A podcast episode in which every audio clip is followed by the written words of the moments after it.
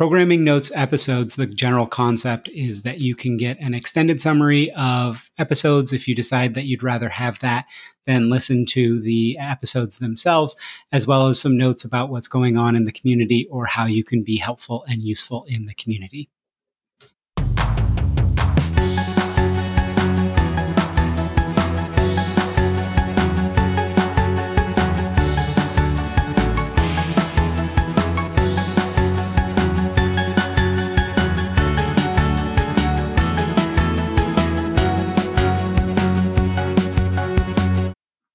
Programming notes for the week of December 11th, 2022. So, one thing I'm thankful for is this week off. I'm going to get some delicious cooking ahead. Uh, this is the week I celebrate the holidays with my folks to avoid the rush and traffic and all that stuff. So, um, if you're trying to get in touch with me this week, expect a, a delay. so, my call to action for this week is get in touch with me about what are your big burning questions around data mesh and kind of data in general for 2023. I'm going to be doing a deep dive into how to evaluate and calculate some of the returns and costs of your data work. But we need to stop kind of underpants gnoming it, as I'm calling it. You know, if you need an explanation of that reference, send me a message or just uh, Google, uh, you know, search underpants gnomes. But what else? What are you really trying to figure out about data mesh and related topics that that's important to you? Let me know Otherwise, I will focus on the things the people who actually do reach out told me they want me to focus on. So, what's on tap for this week? On Monday, we've got episode 166 Capital One's data mesh journey and why they created a product for data mesh platform management, which is an interview with Salim Syed. I reached out to Salim after I had seen he had done some presentations about doing data mesh um, to learn more about Capital One's data mesh journey. Well, we talked a bit about the offering that they launched. We mostly focused on the big challenges, you know, the expected and the unexpected of Capital One's internal data mesh journey, which, you know, led to them actually creating an external offering of their internal tooling. It's it's a good conversation. It's not a, sales pitch, and I think you'll pick up some interesting tidbits from uh, what they tried and what worked well and what didn't work so well on Tuesday. It's episode 167. It's the one year anniversary. Uh, what more have we learned so far, which is Mesh Musings 37? So, reflection back on what I've slashed we've learned in a year of doing this podcast. Trying to keep it, keep it from getting too crazy or long. So, for additional learnings, check out episode 100, where I kind of talked about what what we've learned so far to that point. Um, but in general, I'm just trying to share a little of the uh, the through lines, the summations of stuff that's coming up across my my plate. And then on Wednesday, it's episode 168, which is Zhamak's Corner number 12. Your data is not a cake. The danger of layers. So this is finishing up my most recent recording with Zhamak, all about how we keep trying to add layers upon layers to our data instead of keeping it intact as one ent- entity. Why is this semantics layer a separate layer? Is it not part of the data? When people say adding another layer, doesn't that usually finish with of complexity? Adding another layer of complexity? Isn't that a hint? How do we actually remove a lot of the complications we continually add to the data creation and publishing process to make it easier and make it more cohesive right? That's a big part of what Zhamak is spinning out to, to go do right? That's why she's starting her company is is how do we tackle this problem? The tooling isn't there yet. So can we do it before the tooling is there? Is it a chicken and egg problem? Are people you know not going to develop the tooling simply because people aren't demanding it yet? So I think it's a really interesting and it's a very, very, very kind of second order problem, but that will be pervasive in all of the ways that you actually interact with with data and data mesh right? It's it's not going to be your first priority but it should be just a key thing that that kind of is interwoven into every aspect of what you're doing with data mesh so with that uh, on to the extended summary for Salim's episode.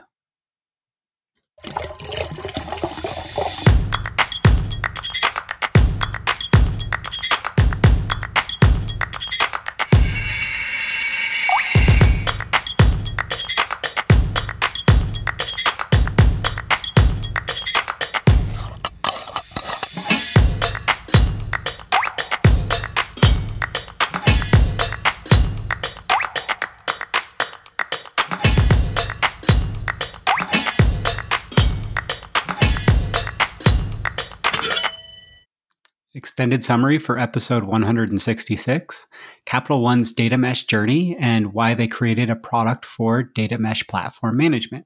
An interview with Salim Syed. In this episode, I interviewed Salim, who's the VP of engineering at Capital One Software.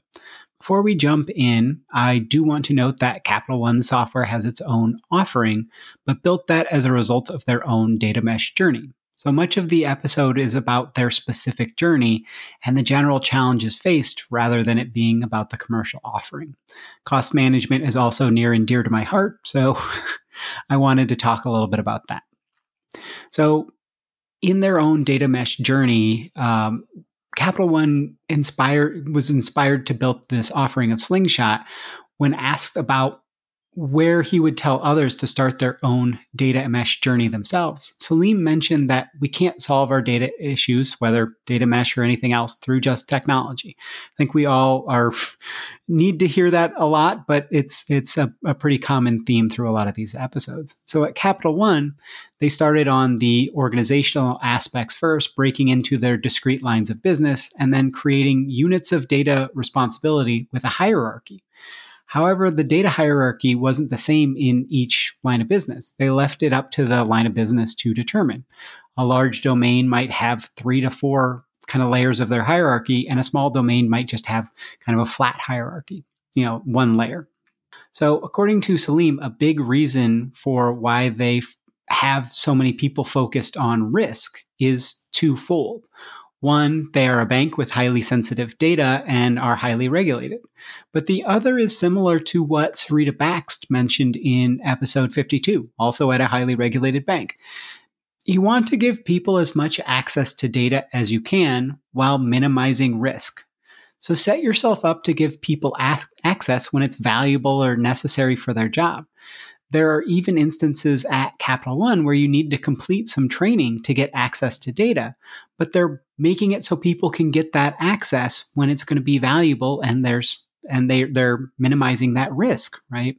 They have active risk monitoring constantly in place too to make sure they don't miss anything. It wasn't just that once you've been granted, you will always have granted access. They're they're still looking at it as it's going on. Uh, again, doing that gives them more peace of mind to leverage more of their data. They can find additional use cases that if they didn't have this complicated risk, risk monitoring, they might not be willing to open up that data to other people. So when you start federating your data ownership, you know, when you start putting it onto the do- domain teams, you can't only give people the tooling and the authority. That just won't work well, right? Salim's view, my view, a lot of other people's, right? So, in addition to all of that, you need to focus on a usability layer. Think about email. It's pretty easy to work with an email client, but what if you had to put all the the plumbing for your email and your headers and all that stuff yourself, right? Do you really want to build your own email client and manage your own email client? Probably not. There are a few of you that probably do, but just giving people tools, patterns, policies, etc., and expecting them to be able to handle it all isn't realistic. Make it easy to leverage. Think about their user experience. You know, Alice Parker, very much about the user experience. That that episode of how important it is to make this so that it's it's easy for people to deal with. An example Salim talked about uh, the process for creating a data product instead of interfacing directly with, you know, a, a whole bunch of tools, there is a workflow with automated processes to make it a smooth for the data producer. As many past guests have no- noted, reducing friction to sharing data is a key element of driving value from data mesh. It's not just called a data platform, it's called a self serve data platform for a reason. Salim shared some advice other recent guests have touched on really focus on the job to be done, who is doing it, and ensuring your infrastructure and governance stay in sync. Focus on the job to be done, whatever that job is, instead of the tools. Again, reduce friction. Focusing on the persona of who is doing the work is also crucial. Audun uh, and Joran at Nav in episode 37 talked about building a great data platform no software engineer would want to use. Use product thinking. who is using it and how do they typically do their work. And lastly, again, ensuring your governance and infrastructure stay in sync. If there is an update to the data product, does that automatically update the data catalog? How do you prevent drift between systems or, you know, having to use kludgy manual fixes? Data discovery done right is about a few things, according to Salim. Ensure people can find data easily is baseline, but also get them to as much understanding as possible. Even sensitive data, what are the quality metrics around it, the general data shape, etc. And make it easy to immediately request access when you find data and you want to that you want to use, which immediately triggers a request to the data owner with a business justification. And the relevant policies for the, that data are automatically part of the approval process. So the data owner doesn't have to remember the policies themselves or go and look them up or anything like that. Again, reduce friction to getting the job done and limiting risk for all parties. Salim talked about a few things that they overlooked at the start. One for personas and one that was causing a lot of friction in general. As mentioned earlier, Cap, at Capital One, there are a number of risk managers, but the early iterations of their platform didn't cater to their experience, which meant access requests were delayed and risk monitoring was a lot tougher. So make sure to consider all your personas that will be using your data mesh. Ignore at your business value peril. The other aspect was how much manual effort was involved in updating production data. So they specifically went and said, okay, we're going to make this very easy to update the production data. To be able to federate the actual infrastructure management to the domains, Salim and team knew they couldn't just hand over the tools. Again, the personas in the lines of business wouldn't have the expertise to manage the infrastructure. So they focused on exactly what Salim mentioned throughout the experience. How could they empower the lines of business to own their data infrastructure without the domains having to manage their data infrastructure? So the team built out a platform with capabilities, uh, with experience at the core, but with additional aspects like DBA best practices, guardrails, and cost management as part of the platform. So, one note from here forward, we're going to be talking a little bit about their commercial offering of Slingshot, right? So, all of these challenges of how they addressed their cloud cost management via their platform led them to believe there was a market for this type of solution. Capital One has a history of creating cloud cost toolings as they were creators of the open source uh, cloud custodian. Uh, unpredictable or high costs have been a major concern or pushback to data mesh since early 2021. So I think this is a topic that that deserves some delving into. One general issue with on demand or cloud computing is cost inefficiencies.